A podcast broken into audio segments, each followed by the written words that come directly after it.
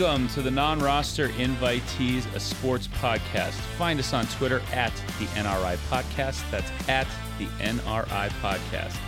I am Ben Phelps with Brandon Buzzkirk as my co host. We are back with you for another week, and we have a fully loaded episode with a lot to get to this week. We're so grateful you're here to listen to us. We appreciate you being with us every week. But before we get started, we want to take a moment to honor and remember the fallen in the 9 11 terrorist attack on the World Trade Center back in 2001. To all the living and deceased people that helped with the rescue effort at Ground Zero and wherever else there were issues that day, thank you is just not enough, but we thank you for your sacrifice.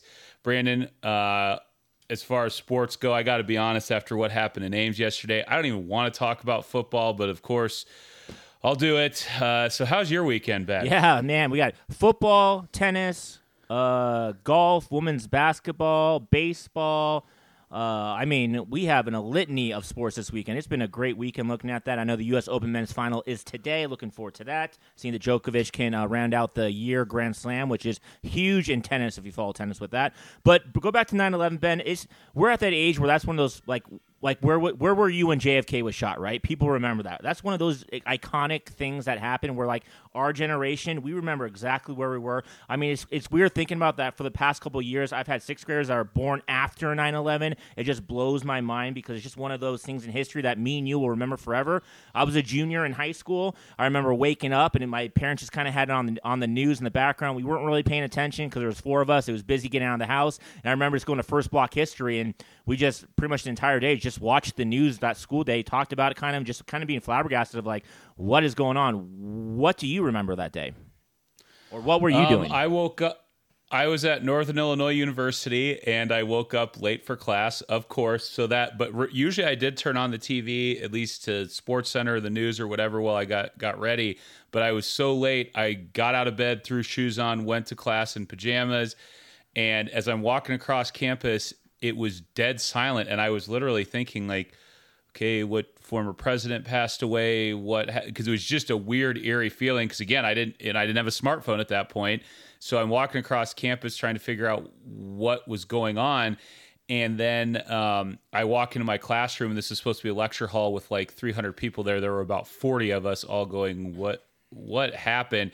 Prof walks in and just says, "How many of you came here today and haven't turned on a TV or a radio?" And we all rose our hands. He turned the TV on, and we just see one of the towers on fire, and we just sat there for about an hour and a half, stunned. And once the prof turned the TV on, he's like He's like, class is obviously canceled.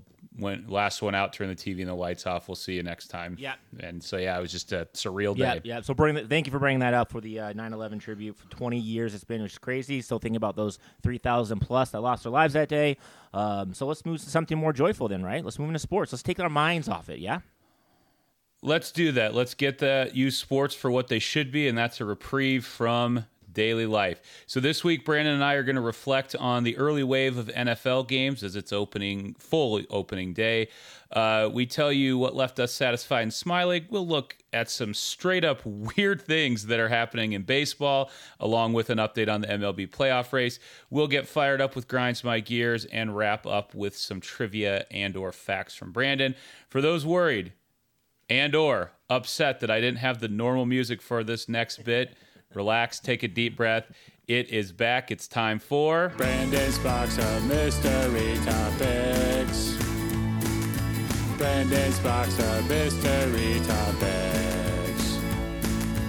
Brandon's box of mystery topics. It's a mystery. Brandon's box you. of mystery topics. All right, Phelps, leading you off here.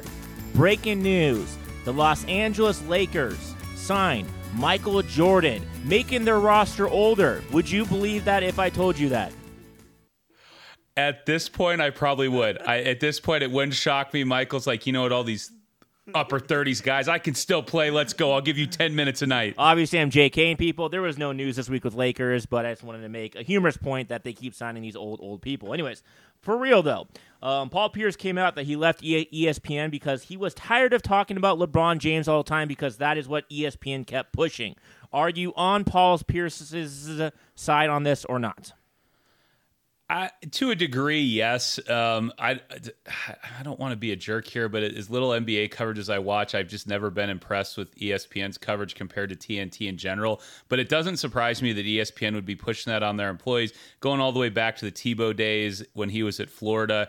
There are former ESPNers, as they call themselves, that said they all but got memos from management saying you cannot use the words Tim Tebow enough. So it wouldn't shock me if the same is true with LeBron. Yeah, yeah. Uh, I haven't heard anything else uh, falling out from that, like ESPN saying, no, we didn't, we don't push that because I mean, LeBron James has always talked about. He's generally talked about in a, a, a good light because the NBA star power these days is just insane. How they can control media, and LeBron James controls media. Let's let's make a point about that. So I give it up for Paul Pierce for quitting if that is true. Saying I'm done of talking about LeBron James all the time, and I'm going to quit. He doesn't need it. In fact, he just made it to the Hall of Fame. So congratulations, Paul Pierce.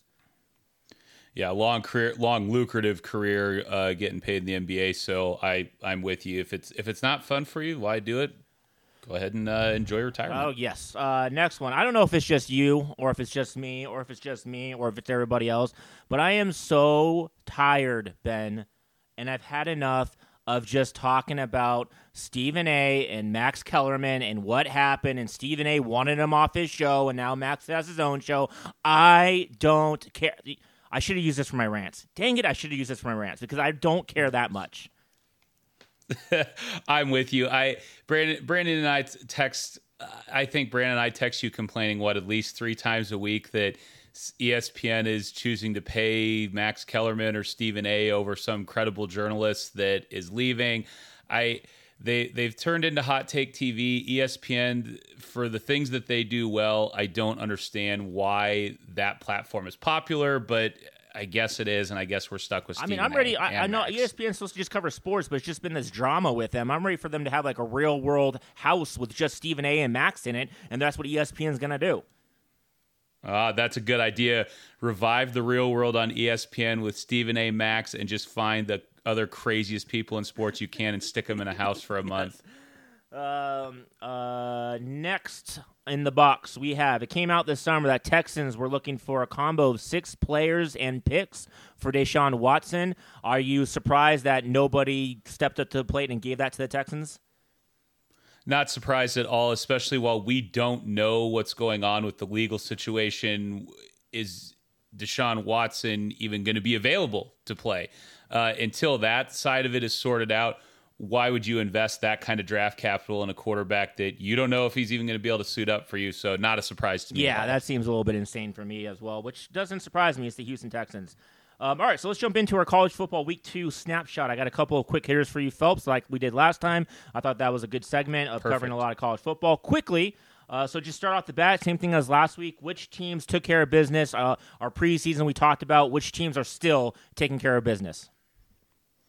Uh, teams that took care of business. Um, I'm to say that's such a good question. I I mean, there was, I guess, the two that stand out to me are in the Pac 12, and I'm going to mention them again in just a few minutes. So I'll leave it at I thought Oregon and Stanford both had just show up. You need these wins, get them, and get out of town. And they both did. That. Okay, yeah. So I have five topics viewership. So I kind of split my teams a little bit evenly going through. So teams that took care of business to me: Georgia once again without JT Daniels took care of business, no problem. Bama took care of business, no problem. No surprise there. They weren't playing any big time teams at all. Um, Oklahoma just they should have called that game after the first quarter. It wasn't even oh. fair. It wasn't even fair.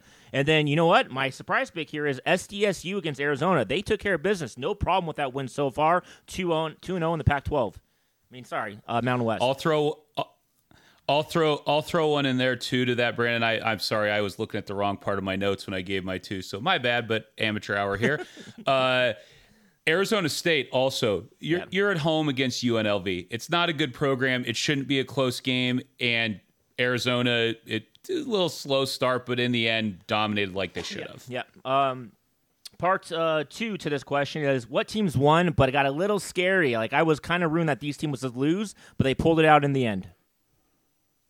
Uh, the one that stood out for me, no, Notre Dame. Uh, Notre Dame against Toledo, and then um, oh, who was it? Who played App State? Uh, was that Miami? Miami. Yeah, th- so those were my two that uh, both Notre Dame, Miami could easily have lost those games, uh, but hey, got the drives at the end that they needed to to get out with W's. Yep, I had both of those, and then I threw Texas A&M in there as well with Colorado. Texas A&M Oh. is ranked fifth in the nation. I know they lost their quarterback in the first quarter, but when you're fifth in the nation, you tend to have better depth than everybody. I know Colorado is perennially a tough team to play, but to win on a last-second t- touchdown to win 10-7, uh, it didn't leave me with high hopes of Texas A&M. They were my dark horse sleeper pick when we talked about them, challenging Alabama. Uh, I, I'm kind of changing that now. I wasn't impressed by them at all. Yeah, I mean, Colorado is always tough in Boulder with the elevation, especially if you're not used to playing it. Teams kind of, especially in Colorado when they were in their heyday in the 80s and very early 90s, teams would hit a wall up in Boulder. But A&M, Brandon, to me, is just one of those programs that it's this every year. As as long as there's no expectations, they'll win a game that they shouldn't. But as soon as a- Texas A&M has expectations, they seem to always fall short of them. Um, so let's go a little bit negative before we get re positive. Who, which team or teams had the worst loss of the week? Oh gosh, can't wait to talk about this. Uh, gonna start with the stupid Iowa State Cyclones. It's a September game, so Iowa State sucks. I'll have plenty more on that and grinds my gears. Spoiler alert, folks.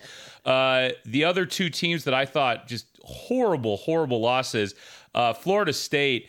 You know, for all the good feelings, and McKenzie Milton came in after the horrific knee injury. Uh, you know, kind of brought them back against Notre Dame in the second half. People like, oh, Florida State's not there, but they're on their way back. You turn around the next week and you lose at home to uh, Jacksonville State. LOL, Florida State, you paid 400K for that loss. And then Texas, welcome to the SEC, Texas. You lose to Arkansas. Uh, so fans, uh, our our friend here, uh, Ben Phillips, so hardcore Cardinals fans, which Cardinals have had ton of success, championships. Uh, he was a hardcore Ohio, Ohio State fan, championships, and so his one school with Iowa State that he he loves, uh, born and raised loves. He he he he is a kindred with me because my San Diego Sports are the same way. That even when our team is good, they still embarrass us and they still make us sad because they don't reach that next level. And that's what Iowa State did this week to them. Um, so Saturday was a little rough for you, right? Saturday was a little rough for you.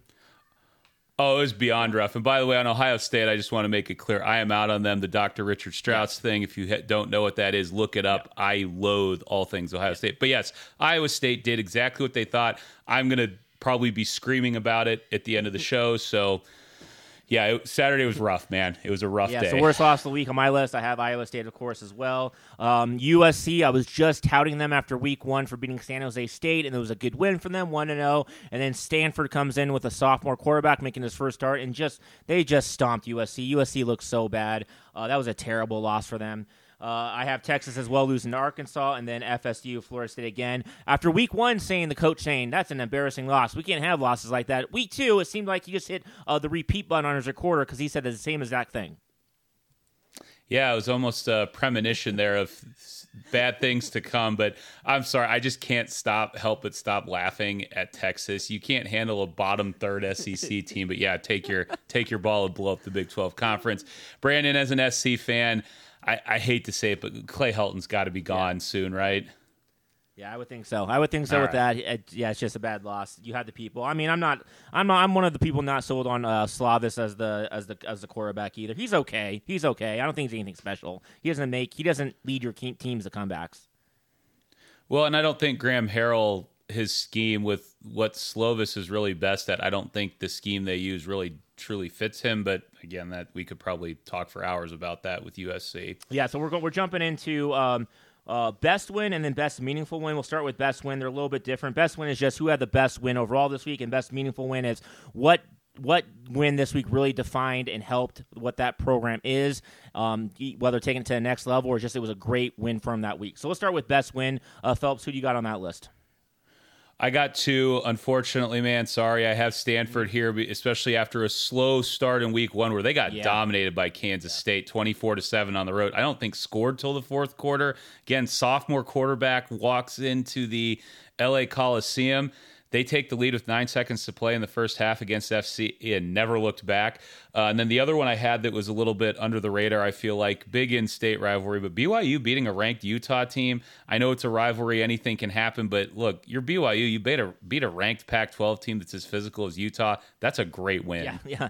BYU is definitely on my list too. They seem to have good games, BYU and Utah, many times. So that was on my list as well. Yes. Um, Oregon being Ohio State, uh, they could have been my most win- uh, meaningful win. They're not. They're just not my best win. But that was a great win for the Oregon uh, team, putting back on the map with that. And then, uh, even though Texas was on the worst loss, I had to throw Arkansas on the best win because that's still a good win for them. Two and zero in the SEC. Um, all I know, f- Pig all I know from the coach uh, when I was watching it is that uh, apparently he's like could be the most loved coach ever. I guess everybody loves him. And then number two, he's lost. He's a big dude. and He's lost like fifty pounds from keto. That's what I heard on the broadcast. So that's the that's what I know about the Arkansas coach. So the Arkansas head football coach, whose name I'll readily admit I don't know off the top of my head, is having one great Yes. week. Um, okay, and then your one team from this week had the most meaningful win for that program this week. Yeah, most meaningful win for me was Oregon at Ohio State, and that's because the Pac 12 as a conference has been much maligned by the media, and honestly, probably rightfully so over the last five years. Washington this year is supposed to be a contender. They lost again. You could throw them up there with another bad loss. Uh, SC fell to Stanford. Utah lost to BYU, but Oregon walking into the horseshoe in Columbus and beating the Buckeyes on national TV, that's a huge win for that program and the Pac 12. So with UCLA's win over LSU, Oregon beating Ohio State. That is the type of wins that both those programs and the conference at large have not been winning. So that was huge for Oregon and the Pac. Yeah, that could have easily been the the consensus pick for that as well. I went with Iowa just because of how they won that game. I know Brock Purdy and Iowa State didn't look bad, but that was a huge in-state rivalry game, uh, big implications. Iowa was eight and zero in 2015, and since then they've been like five and five. They were six and two last year. So in terms of getting their program right and getting back into the top five, which they will be next week, I believe, uh, that was just a big win for that program. I know you don't like me saying that, but it was for Iowa. It was a big win. It just it pisses me off to no end that they had 173 yards of offense and still scored 27 because Iowa State couldn't stop shooting themselves in the foot. But again, I will rant on this later. Uh, yes, you will. And so with that, we will close that box, and that's another edition of Mystery Topics. All right, great stuff there, Brandon. Good way to lead off the show. Let's get to what everybody wants to talk about. It is week one of the NFL. I'm going to just give us uh, just some quick thoughts on games, then turn it over to Brandon. We'll see where the conversation takes us. Brandon, obviously, we got to start with the opener to the season, Dallas and Tampa Bay. My thoughts: I thought the Cowboys were better than I, they look better than I expected. I don't think Dak's arm is fully there yet with arm strength, but he still looked very, very good in that game. Tampa passing game looks great, uh, but to me, the running game and secondary, especially depth in the secondary, look a bit vulnerable. Um, let's see. Let's go to Pittsburgh and Buffalo. Special teams were the final straw uh, for Buffalo with that pump block late in the game. The Steelers held Allen in check. I'm double checking. Yeah, I mean, he- ended up with 270 yards, but with like prior to the very last drive of the game, he had, I think, 213, 215 yards and one touchdown. So, um, Brandon, let's let's start with those two games: Dallas, Tampa Bay, Pittsburgh, Buffalo. Any thoughts on those, or should I keep Yeah, going? no, uh, just you can't tell me that the NFL is not built on the quarterbacks because Cowboys with and without Dax, night and day. I mean, they looked good. Dax looked good. I was very impressed with him coming back and how well he looked. And the Cowboys look like they're contenders just based on having Dax back. And the Buccaneers, they returned all 22 people and they did what they did. And they're still going to be. I thought that was two very good teams that played. I was down on the Cowboys coming in, but after what I saw they did with Dax, uh, if he stays healthy, they're going to put up points. And you have to think that Cowboy defense, I know they gave up points, but it is the Tampa Bay offense, which is very, very good. Uh, the Cowboy defense looked better, and even their O line with missing a key starter, I thought held up pretty well. I mean, Dak's mobility helps, but yeah, Dallas. I mean, neither of us like the Cowboys, but uh, they in a loss they looked better than I expected them to. The Steelers, Uh, Bills. What about the Buff? Yeah, the Steelers, Bills. Yeah, um, go ahead. Steelers defense is still really good. I was very impressed with what they did. with Josh Allen, that defense. Ben Roethlisberger didn't impress me that much. I think that I don't know how I don't know how far. I mean, they started 11 and 0 last year, then they fell off a little bit because of Big Ben. I just don't think Big Ben can take them. Um, where they need to go at his age right now. I think his arm is in question, but that Steelers defense is still very good. Well, and Buffalo can't do this again. You're up 10 nothing. Your defense pitches a shutout in the first half, and your offense comes back and scores six points in the second half, and you give up tw- 17 fourth quarter points. Like Buffalo, if you're a serious Super Bowl contender, they can't have a repeat of that. I know the Steelers' defense was very good, and they did their job today, but Buffalo offense, your defense pitches a shutout like that, you have to take advantage. agreed. Okay, then let's go. You know, let's go out to the uh, go out west. Uh, at least look at some couple Western teams. Arizona and Tennessee.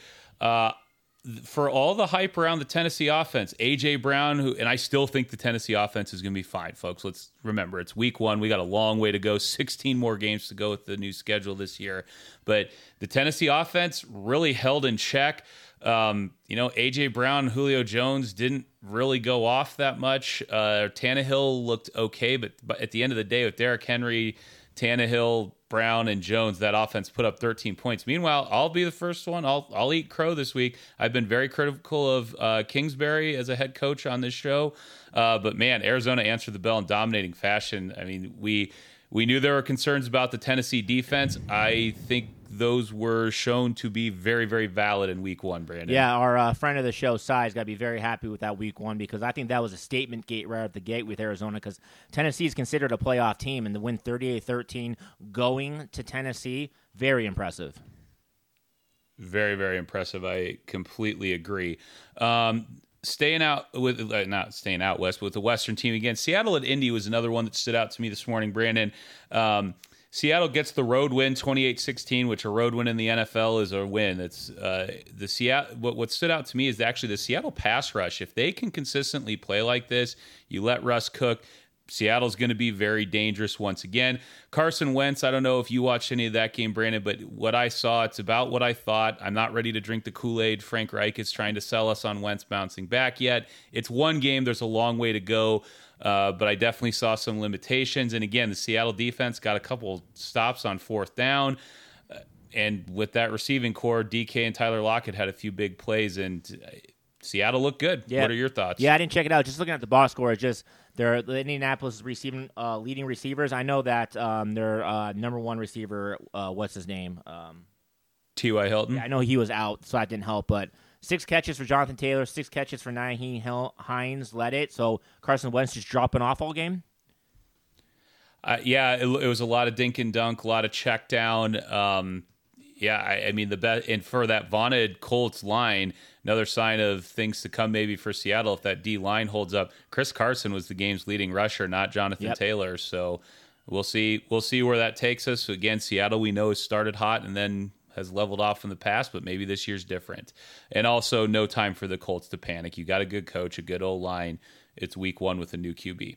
Um, how about Brandon? Let's go next to your Chargers and the Washington football team. Not the prettiest of games, but again, traveling all the way coast to coast. Chargers go out there. Herbert, to me, looked pretty confident, looked pretty solid from what I watched. Uh, tell us about Chargers and the football team. Yeah, team. I mean, uh, there's been a little bit back and forth between like Herbert's going to have a very special season, his his year two after that magical rookie season. There's other people saying he's going to have a sophomore slump. He, I mean, he looks he looks good, Ben. I mean, he his arm is so strong. He is just throwing balls on a rope effortlessly with precision. I mean, I was the Washington defense is very good. I mean, they get at it, and he looked.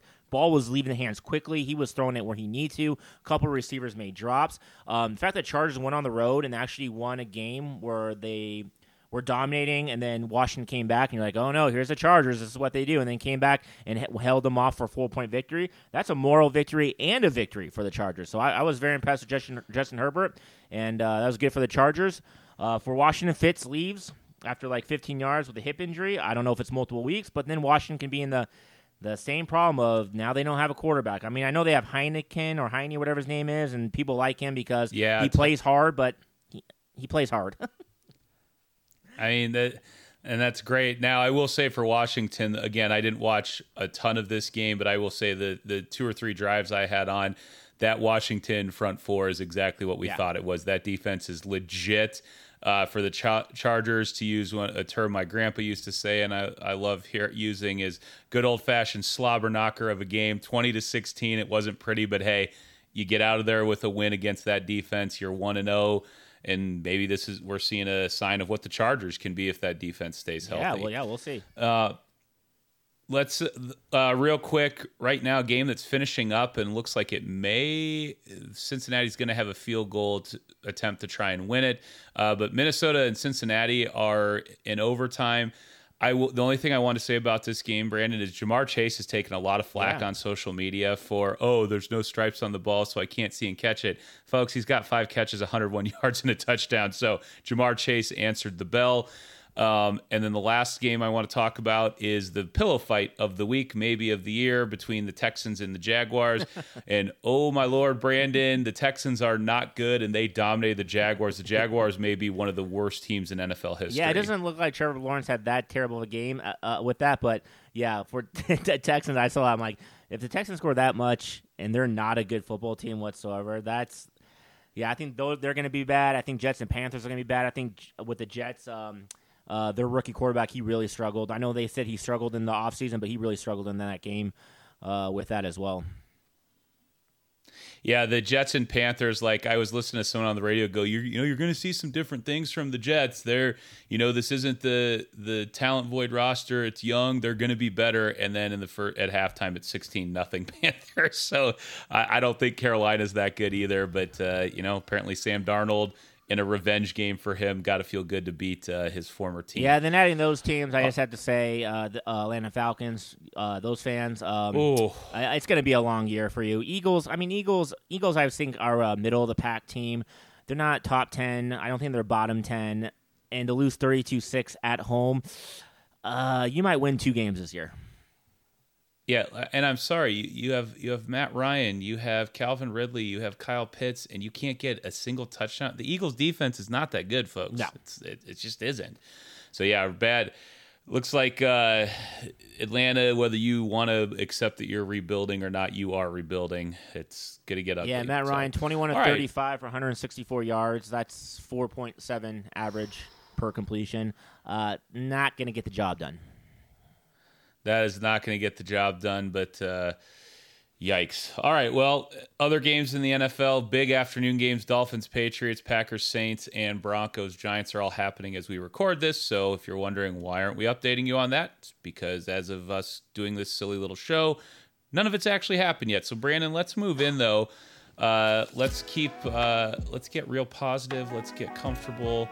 You know what, man? Let's get a little weird. What has you feeling satisfied and smiling? Yeah, I mean, I'm a, I'm a pretty simple man. I don't have a big one of this week so far. It's really just this weekend of all the sports coming together. I know you've mentioned it before. This is the greatest couple months because you got a lot going on. But this this weekend really has been the end of the U.S. Open. I've been watching those matches. Um, you, like you mentioned last week, great baseball series with the Giants, the Dodgers. Been watching tho- that going on. Blue Jays have been good. Uh, first week of NFL football. We love fantasy football. Jumping into that, so it's really just been a whole lot of sports on this weekend. Uh, love my wife. She doesn't complain about it. She watches it with me because it really has been just college football Saturday. I mean, it's just been an awesome weekend of sports. I couldn't have been happier. Uh, I'm pretending that tomorrow's not Monday and we're not going back to work because it really has been just great watching this weekend, Phelps. Yeah, I, I completely agree. Just like you want to be entertained by sports, what sport do you want to be entertained? It's like an on demand weekend. What do I want to watch and enjoy? It's all out there. So I completely agree. It's such a fun, such a great time of year. Good time to be doing this podcast too. Uh, what has me feeling satisfied and smiling? Uh, not much this week. I'm going to be honest. Iowa State really took the wind out of the sails. But before that debacle, I'm not going to rant on Iowa State yet. It's coming. Hope it's not disappointing as much as I built it up. But I will say, yesterday, as horribly as it ended with another cyclone letdown and a lot of adult beverages, uh, my wife took my toddler in the morning to her cross country meet. My wife is an assistant cross country coach. Uh, so it was my seven year old daughter and I on our own to have a daddy daughter morning. We went to breakfast together. We watched Chelsea play Aston Villa. She was into the game. She was cheering, asking questions, and we just had a great time watching that together. From the moment that my oldest child was born, I have been waiting for days like this, Brandon, where we can sit and enjoy sports together. Um, I love answering her many questions, seeing her face when she gets excited over the same things I do. Um, mornings like I got to have yesterday are the absolute best part of being a dad. And thanks for watching with me. I love you, kiddo. Yes, I, I, I cannot wait for that day. That sounds awesome. It trust me, it's uh, can't even describe how how positive I was feeling until 1:30 yesterday. But let's uh let's get to Major League Baseball, the latest there. Brandon, I've got a few quick hitters uh, as I've done the last couple weeks. We'll keep this going. Uh, we'll have our in memoriam of playoff eliminated teams, but more on that later. So, Brandon, uh, this is from Sarah Langs of MLB.com and the Elias Sports Bureau. Saw this and had to share. Uh, on Saturday, September 11th, Corbin Burnes and Josh Hader combined to throw a no hitter against Cleveland, the Brewers' first no no since 1987. No hitters are fun, Brandon, but that's not what makes this really interesting. Cleveland was no hit for the third, yes, third time this season three times in one season, marking the first time in MLB history that a team has been no hit three times in a single season. Also, by the way, Cleveland didn't record a hit in a seven inning game versus Tampa on July 7th, but MLB doesn't count that as a no hitter. But that still is not the most interesting part of all this. For those three no hitters that MLB recognizes this year, Zach Plesac was the starting pitcher for Cleveland in all three of them. That has never happened in MLB history to one pitcher in one season. In fact, Jim Perry is the only other pitcher in Major League Baseball history to have been on the wrong side of three no hitters, but that was over the course of his entire career. Wow. Yeah, yeah, that's uh, such an anomaly. Weird. Just sports are just weird. We are just talking about that yesterday. Sports are just stupid. It just doesn't make sense of Zach Plesac. It has nothing to do with Black, Black Zach Plesac, like you said. He just happens to be on the mound for three no hitters against him. It's like it's crit. The, the universe just aligns for Zach Plesac, apparently. yeah, Zach, you are no matter how well you pitch, the best thing that's happening to you today is a no decision. Oh like, how, Sorry, bud. How do you like? If you're Zach Plesac, you just think you're just like, that's just we got no hit again. I was pitching. That's just so weird. You honestly have to think kind of back to Major League with Bob Uecker going, we got what? One one GD hit. That's all we got. and Zach, was gonna like, we can't get one hit, guys. Oh, all right. Next one. Brandon, we could spend an entire podcast, probably multiple episodes, on the crazy stats and things Shohei Ohtani is doing as a two way player this year. But I wanted to throw one in particular out there as this is very rare. This is from Jayson Stark's article, weekly article on uh, The Athletic, so don't want to take credit for me finding this stat. This is from Jayson Stark. But Ohtani has 40 home runs and 20 steals so he's part of, has more than 40 but for, he's in the 40-20 club along with being a pitcher this season. He's the only one in history to go 40-20 and pitched even one time in a single season. Huh. along with Ohtani, there is another member though of the 20 home run 20 stolen base pitching in the same season club. And shame on you if you don't know this folks. It was buck freeman of the Washington Senators way back in 1899, the only other player to go 2020 and pitch in a season. By the way, Freeman in 1899 hit 25 home runs, stole 21 bases, and pitched all of seven innings. If you're wondering about Babe Ruth, Ohtani could join him in the 50 home run, 15 stolen base pitcher club if he hits seven more home runs this season. In 1921, Ruth hit 59, stole 17, and pitched in nine innings just I, I, don't even know. There's no superlatives for what Ohtani's doing. Yeah, just, we're no. we're literally seeing a unicorn. We are. I mean, I just I yeah, I don't know. When I, I never thought he would be doing what he's doing. I don't think anybody really thought he would be doing this. He finally stayed healthy. He's had a couple years of experience under his belt, and there's not a, a, there's there's not a lot of time I'm speechless over a player, but I'm pretty speechless of what he's doing. That's pretty crazy. Yeah, you hear those numbers. It's like, oh, we this is a game that's been around since the 1800s, and literally no one has done this before. It's just, it, it, it's just sit back and enjoy it, folks. That's all all I can say at this point. Uh, and our last quick hitter, Brandon Vlad Jr. has 43 home runs, and Marcus Semien has 39 headed into Sunday's games. Uh, if Semien hits one more home run this season, it would mean the Blue Jays' entire right side of the infield has two 40 home run hitters. When was the last time or last season a team had both their first baseman and second baseman hit 40 home runs in the same season? Never.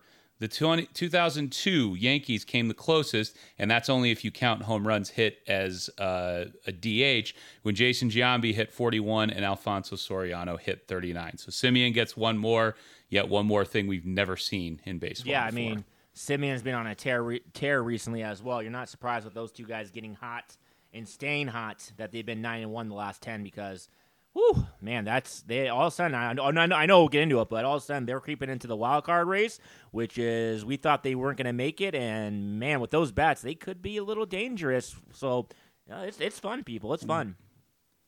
For sure, more on that. And before we get back to Toronto, I will just say how many weeks on this show have I been saying Toronto should be winning more? It makes no sense. And now they are. So, vindication for yours truly. Uh, let's get now to the, the last week in baseball. And if you're listening right now, you hear a new song in the background, folks. And that's because last week in memoriam, we paid our respects to Pittsburgh, Arizona, Baltimore, and Texas as they were officially eliminated from playoff contention. This week, I'd like to say it brings me no joy, but it does actually bring me some joy with one of these teams because the Chicago Cubs and the Colorado Rockies, Cubs and Rockies fans, your playoff dreams are officially dead. The Cubs and Rockies have been officially eliminated, and those franchises can now focus on the offseason. Your playoff run is over. RIP 2021 playoffs for the Rockies and the Cubs. Thank you for playing. We will oh, goodness. I-. We'll see you next year. Have fun uh, playing for pride down the stretch these last few weeks. All right, now as for teams that are still alive, looking back at last week to update the playoff race, Brandon, I as we just talked about them, but I think we have to start with Toronto. Since a loss to Detroit on Friday, August 27th, Toronto's won 13 of 15 games, including eight in a row from September 1st to September 9th. Amazingly, they've only closed the gap in the division race from 13 and a half games back of Tampa to 10 pending Sunday's outcomes.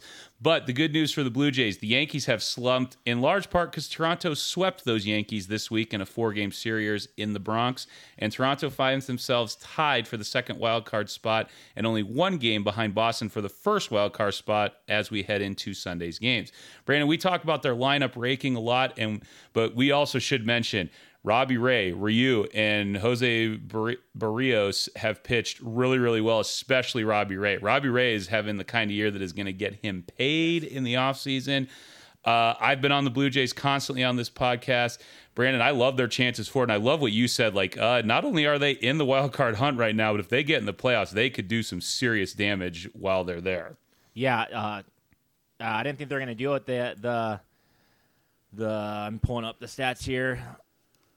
That division is just insane. I mean, it just has taken off. You're going to have, or you could have potentially have four teams in that division with 85 wins when it's all said and done. We have what two and a half weeks of the season left. Is that what we have left? Yeah, uh, yeah, yeah, about two and a half. Yeah. So, man, that division is that's that's the division to keep your eye on because that's going to be your winner and your wild card uh, two spots as well. The question is who's going to close out the season well and take them.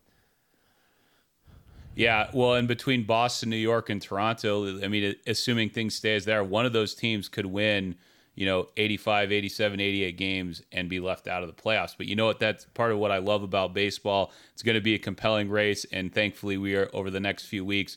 Those teams play each other quite a I bit. that's so why we need to expand great- the playoffs. Expand the playoffs. Get them all in. No, stab it, stab it. Yeah, so Yankees. I'm No. pulling up the Yankees here. They got uh, so obviously they got the Mets, and then they have one game with the Twins, Baltimore, Cleveland, Rangers. I mean, those three series should be winnable series because then they end with Red Sox and Blue Jays. So you got to get the wins there before you go to you go to Red Sox and you go to uh, uh, the Blue Jays. So Well, and t- for Toronto, speaking of schedules, I mean, they have one series with Tampa. I'm sorry, two series with Tampa, one with the Yankees. So those three are tough. But they play Minnesota twice and then Baltimore on the last the last series of the regular season. So it's it's complete opposite ends of the Yeah. spectrum for Toronto. But if they you know just survive against the good teams and beat up on Minnesota and Baltimore, they're going to get there. yeah, this, it's gonna be it's gonna be a great end to the year with some of these teams. which is also why you shouldn't expand the playoffs because these weeks matter and are so fun because not everybody gets in. No one can take their foot off the gas yet. Nope. Makes it great. All right. Uh, speaking of the of the East, the last thing I'll say there, Brandon, before we move to the rest of the American League, uh, Boston technically leads the wild card race, but it's only by one game headed into today's games. And Chris Sale tested positive for COVID, so he's likely going to miss ten days, according to MLB.com. That's a significant blow for Boston's cause because you're looking at you're going to miss two starts from Sale. Yeah. Not a good time of year for that to happen. No. Not at all. Oh, all right. So let's move now to the rest of the American League, uh, basically wild card picture. Because let's be honest, the AL Central and AL West, Brandon, Chicago, and Houston are going to win those divisions. Although technically Oakland and Seattle are hanging around, but I don't think either of them are catching Houston. So as far as the wild card goes, Brandon uh, Oakland got a huge series win against the White Sox this week. They need to take advantage of a stretch where on Sunday they have one more game against Texas, then they play Kansas City and the Angels. If they're going to come out of this slump that they've been in at the end of August and early September here, got to take advantage on this stretch. Uh, Seattle's hanging around though. They were a 10 inning loss to uh, Houston on Tuesday night away from winning that series, but they rebounded with wins over Arizona and remain two games behind the Yankees and the Blue Jays. Brandon, I don't think the A's or the Mariners are going to overtake Toronto, New York, Boston, but hey, two games is only two games, so I guess anything's possible. Yeah, right? anything's possible. I don't think so either, um, but anything's possible, like you said. Yeah. So now let's go over to the National League, and not just starting with them because because it's my team. Uh, but St. Louis is one we have to look at this week. Brandon and I both said last week if the Cardinals, this last gasp of hanging around the postseason race is going to happen, all their hopes hinged on this week. You're playing the Dodgers and the Reds. You have to find some way to have a winning record this week. And as of a few minutes ago, Brandon, uh, the Cardinals did beat the Reds 2 nothing. So they win that series against Cincinnati. They split with the Dodgers after dropping the first two. They came back and won the next two. So, uh, all in all, for St. Louis, a successful week. Again, I still don't have a lot of faith that they're going to get there, but the bottom line is they did what they had to do this week to stay in the hunt.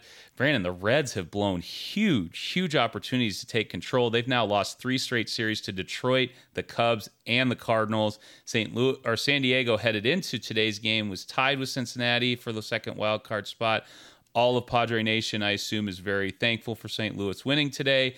San Diego's lost two in a row and has gone five and five over the last ten. We've talked about these three teams a lot. Not a whole lot has changed other than they just keep taking turns, not taking charge in the race. So I don't have anything else to say on that. Brandon, you got anything more on the three teams that we just keep trying to pass the wild card? Yeah, no, my, on? my high level expertise was just going to be that Cincinnati lost 10, 4 and 6.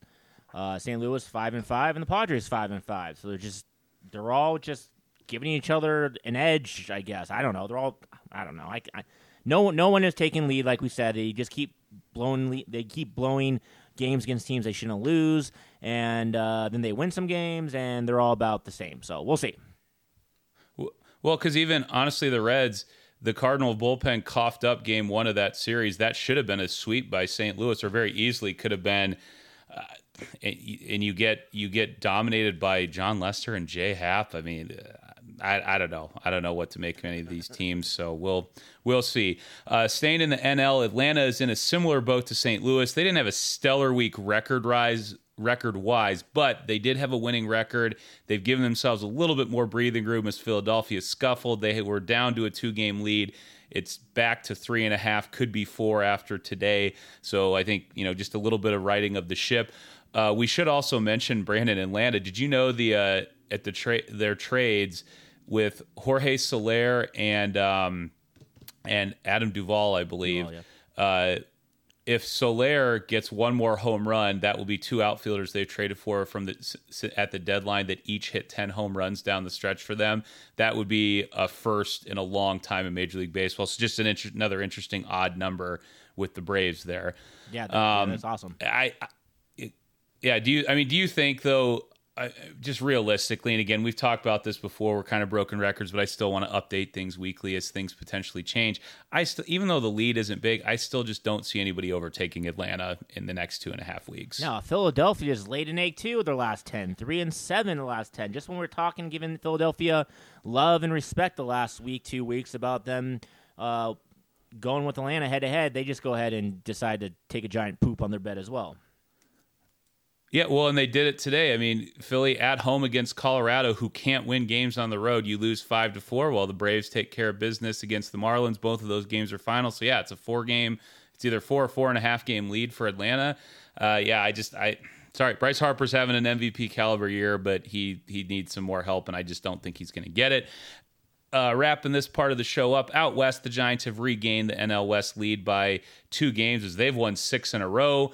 Uh, can also thank the Cardinals for taking two from the Dodgers this week.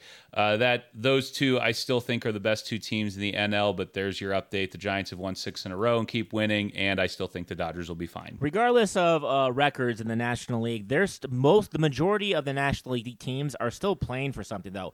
Mets may be 71 and 72, and but they're only five and a half games out in that division. There's two and a, two and a half weeks left. Crazier things have happened. I know we're not saying the Mets are going to take that division, but they're still in play. They're not eliminated yet. So really, you have like Atlanta, Philadelphia, Mets playing meaningful games. Um, Cincinnati, St. Louis still playing meaningful games. Uh, San Francisco, Dodgers, San Diego still playing meaningful games. So there's still a lot of meaningful games that are going to happen in the next two and a half weeks to check out. Oh, 100%. In the Mets case, I mean, I know it sucks if you're a Mets fan listening, but what if, what if DeGrom had come back? I mean, him alone might push you back into this race. And then Syndergaard, we've never seen him this year. We thought maybe July, then it was maybe August, and now who knows?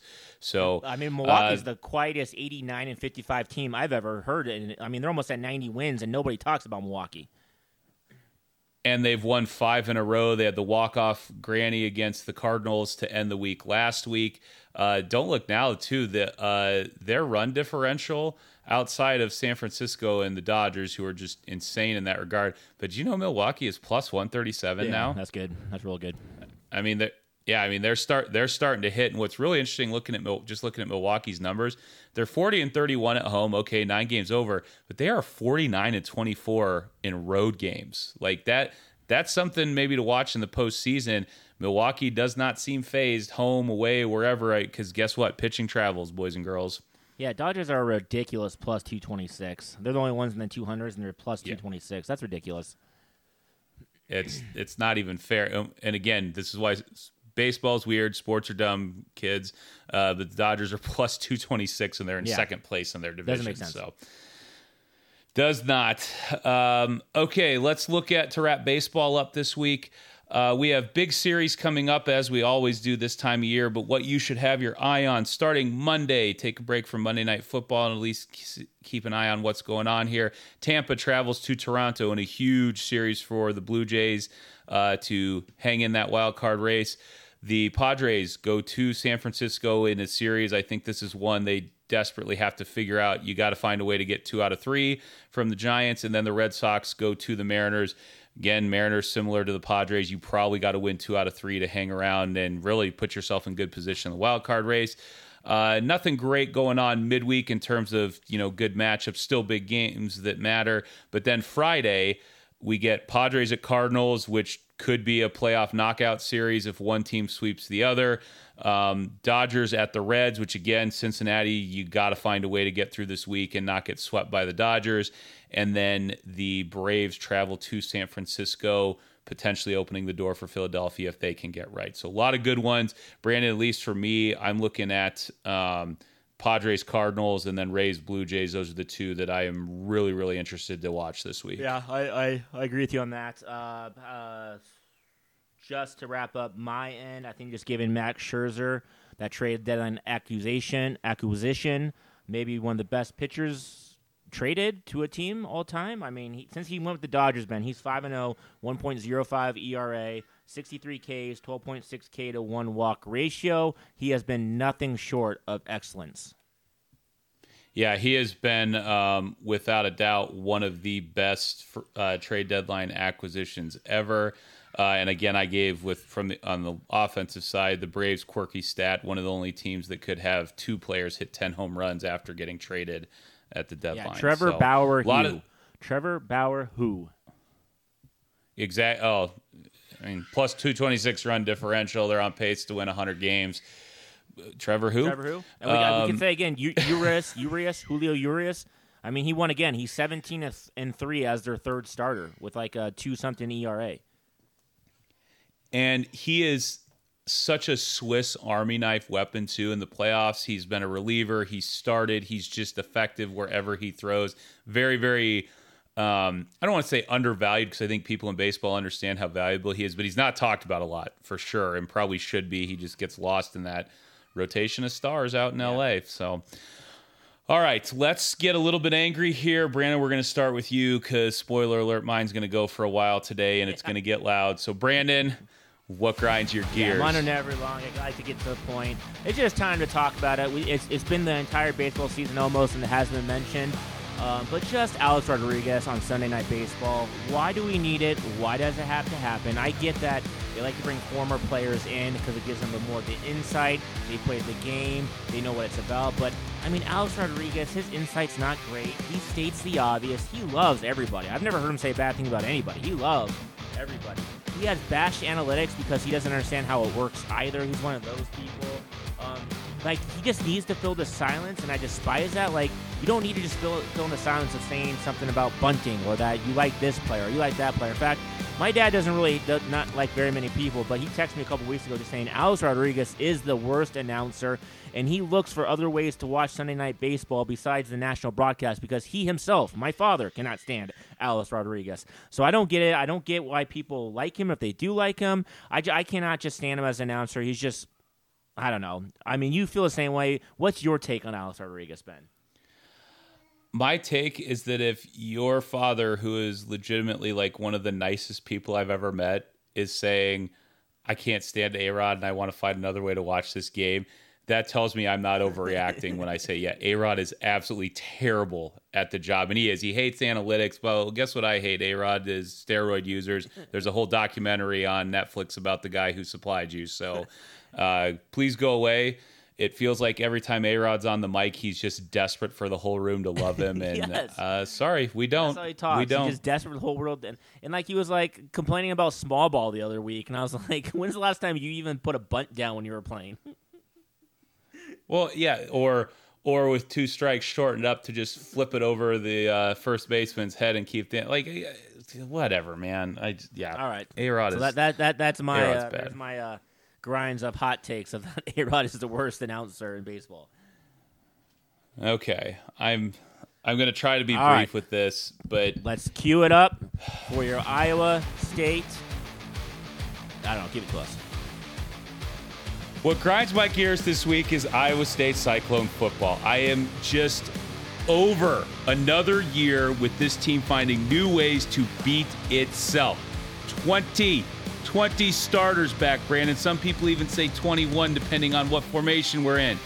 20 starters on offense and defense, Brandon. This was supposed to be it. The preseason hype was there. The recognition from the media with the number seven national ranking. Supposedly an elite QB with a great defense. Guess what? Matt Campbell is now 7 and 12 at Iowa State in games in September. He's 0 and 6 versus Iowa. Look, Matt Campbell has done things no one else could dream of doing at Iowa State. But how is it possible that in six years his staff can't figure out how to have this team ready to play in September? How?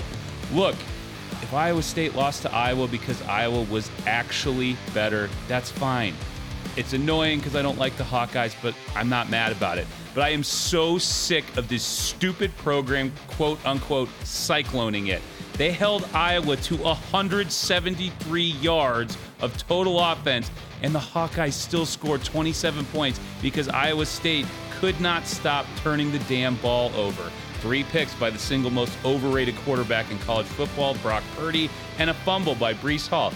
That too, Brute? That means even you, Brutus? Fumble by Breece Hall for a scoop and score for Iowa. Another loss, another time game days there. And of course, Iowa State looks like Iowa State on national television. Two games, two games so far this season, Brandon. Brock Purdy has led the offense on exactly two touchdown drives. I shouldn't be surprised. I really shouldn't. Expecting Iowa State football to not snatch defeat from the jaws of victory is as foolish as expecting American Airlines to get you to your destination anywhere close to on time. Cyclone football grinds my gears.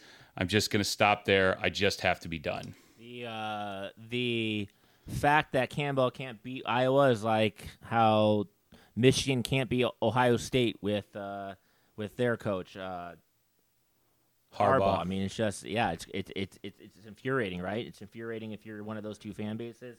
They can't get over that hump, and uh, I don't know who was saying Brock Purdy is an elite quarterback because anybody who watches those games can see that he definitely um, uh, hinders them. He brings them back a little bit. Some of his throws are just questionable, and he doesn't seem to have the quite the arm strength that you need. No, not at all. And the the frustrating thing for Iowa State too, I think it's crazy to say this, but even more so than Michigan and Ohio State, like Iowa State, especially the last two times they've played Iowa, Iowa doesn't have a better roster with more talent. They don't. Yeah. And Iowa State just fine. We had your your punt return blocker trying to account for the gunner took out your returner and caused a fumble that handed Iowa the game. You had Brock Purdy slip because he couldn't run straight on some wet grass. Then this year, four turnover. It's just, it's just one thing after another, and I just my poor liver because of Iowa State football. All right, Gotta love sports, uh, people. thank you for indulging me, everyone, and I hope uh, me screaming into a microphone uh, made someone laugh a little bit and smile. But let's get to happier things. Brandon, what do you got for trivia and facts? Okay, with week? college football uh, kicking off last week, I did some untouchable college football records. With NFL kicking off this week, I got some untouchable NFL records, maybe. So, uh, Phelps, I'm going to give you seven here. Tell me, you know, which one you think uh, is probably the most un or most breakable. Tell me which one you think is probably the most breakable with this. So, Okay. uh, we have Derrick Thomas, who had seven sacks in one game back in, I think, in like 1990. Uh, Jerry Rice, I think we can both believe that his career receiving yards, which is two- 22,815, is probably unbreakable. Um, Isaac Bruce is the second on that list with 14,944. So just think about that, people. That's how good Jerry Rice was. There's like an 8,000 yard difference between the first and second spot. That's that's unreal. That's unreal. and it was in an era when you could drag a Yes. receiver down to the Can ground as long as it was today? within Can five you yards. imagine what he would do today? Oh my, oh my gosh, the It would separation, be, it would be stupid. It would be stupid. Uh, a hundred percent. Brett. Favre consecutive starts at 309. The second uh, with that would be Peyton Manning with 210. So uh, we have that. Uh, next we have Dick Night Train uh, Lane. Dick Night Train Lane with 14 interceptions in 12 games. Only he did that. So uh, with that. Uh, Don Shula career wins 347. The most active is Billy B, and he has like 147 active wins right now. So that looks pretty untouchable right, with that. Uh, Dallas Cowboys had 20 consecutive winning seasons from like the 60s to the 80s. And then the Buffalo Bills, four straight uh, trips to the Super Bowl, four straight losses. Will that ever be done again? So, which one of those records would you say is the most breakable? The most breakable. Um, what was the Peyton Manning one again? Uh, it was that Brett Favre consecutive starts was 309. The second place is Peyton Manning with 210. Okay. Okay. I I don't think this is an extremely breakable record, but only because of how often teams throw the ball now. I'm I don't think it will be broken, but of all those great ones you just gave us, those are some great numbers by the way. Um, I think the Derrick Thomas, the sacks and a half. I don't think anyone will do it, but just again, supply and demand. There, there's so many more dropbacks in today's NFL. I, uh, that might be the one that's breakable. I don't think 14 picks in 12 games is happening. That that's a crazy. No, to it would just be like a season. So he had 14 picks in a season, but he only played 12 games. So like I think Sure. that if we're going to a longer schedule, can somebody in 18 games break 14 interceptions? The fact that he set 14 Possibly. interceptions in only 12 games is impressive, but it's just that's the Yeah. season that's the season record right now. A, a couple of Yeah, people have so at if we- 13, but no one has broken 14 yet. So I would go then, yeah, with the interceptions. But if we really look at the record and say, hey, you had two more interceptions than season games played, I don't think anyone's going to do Yeah. that. That No, part no, of it. no, I agree with that. All right, good stuff there. Good show this week. Sorry uh, that you all had to listen as I had my druthers as I complained about Cyclone football cycloning it again. But we love bringing you this show. We will be back to talk more sports next Monday. You can always find us on Twitter again at the NRI Podcast. All likes, shares, subscribes, and word of mouth recommendations are appreciated. We want to grow the audience and try to uh, get some more listeners. So please continue to share uh, our show with people you know. Uh, Brandon, it's been fun. Have a great week, my friend. Please take us out. Yes, thank you everybody for being here. We always love and appreciate that. We will see you next week. Have a great week, everybody.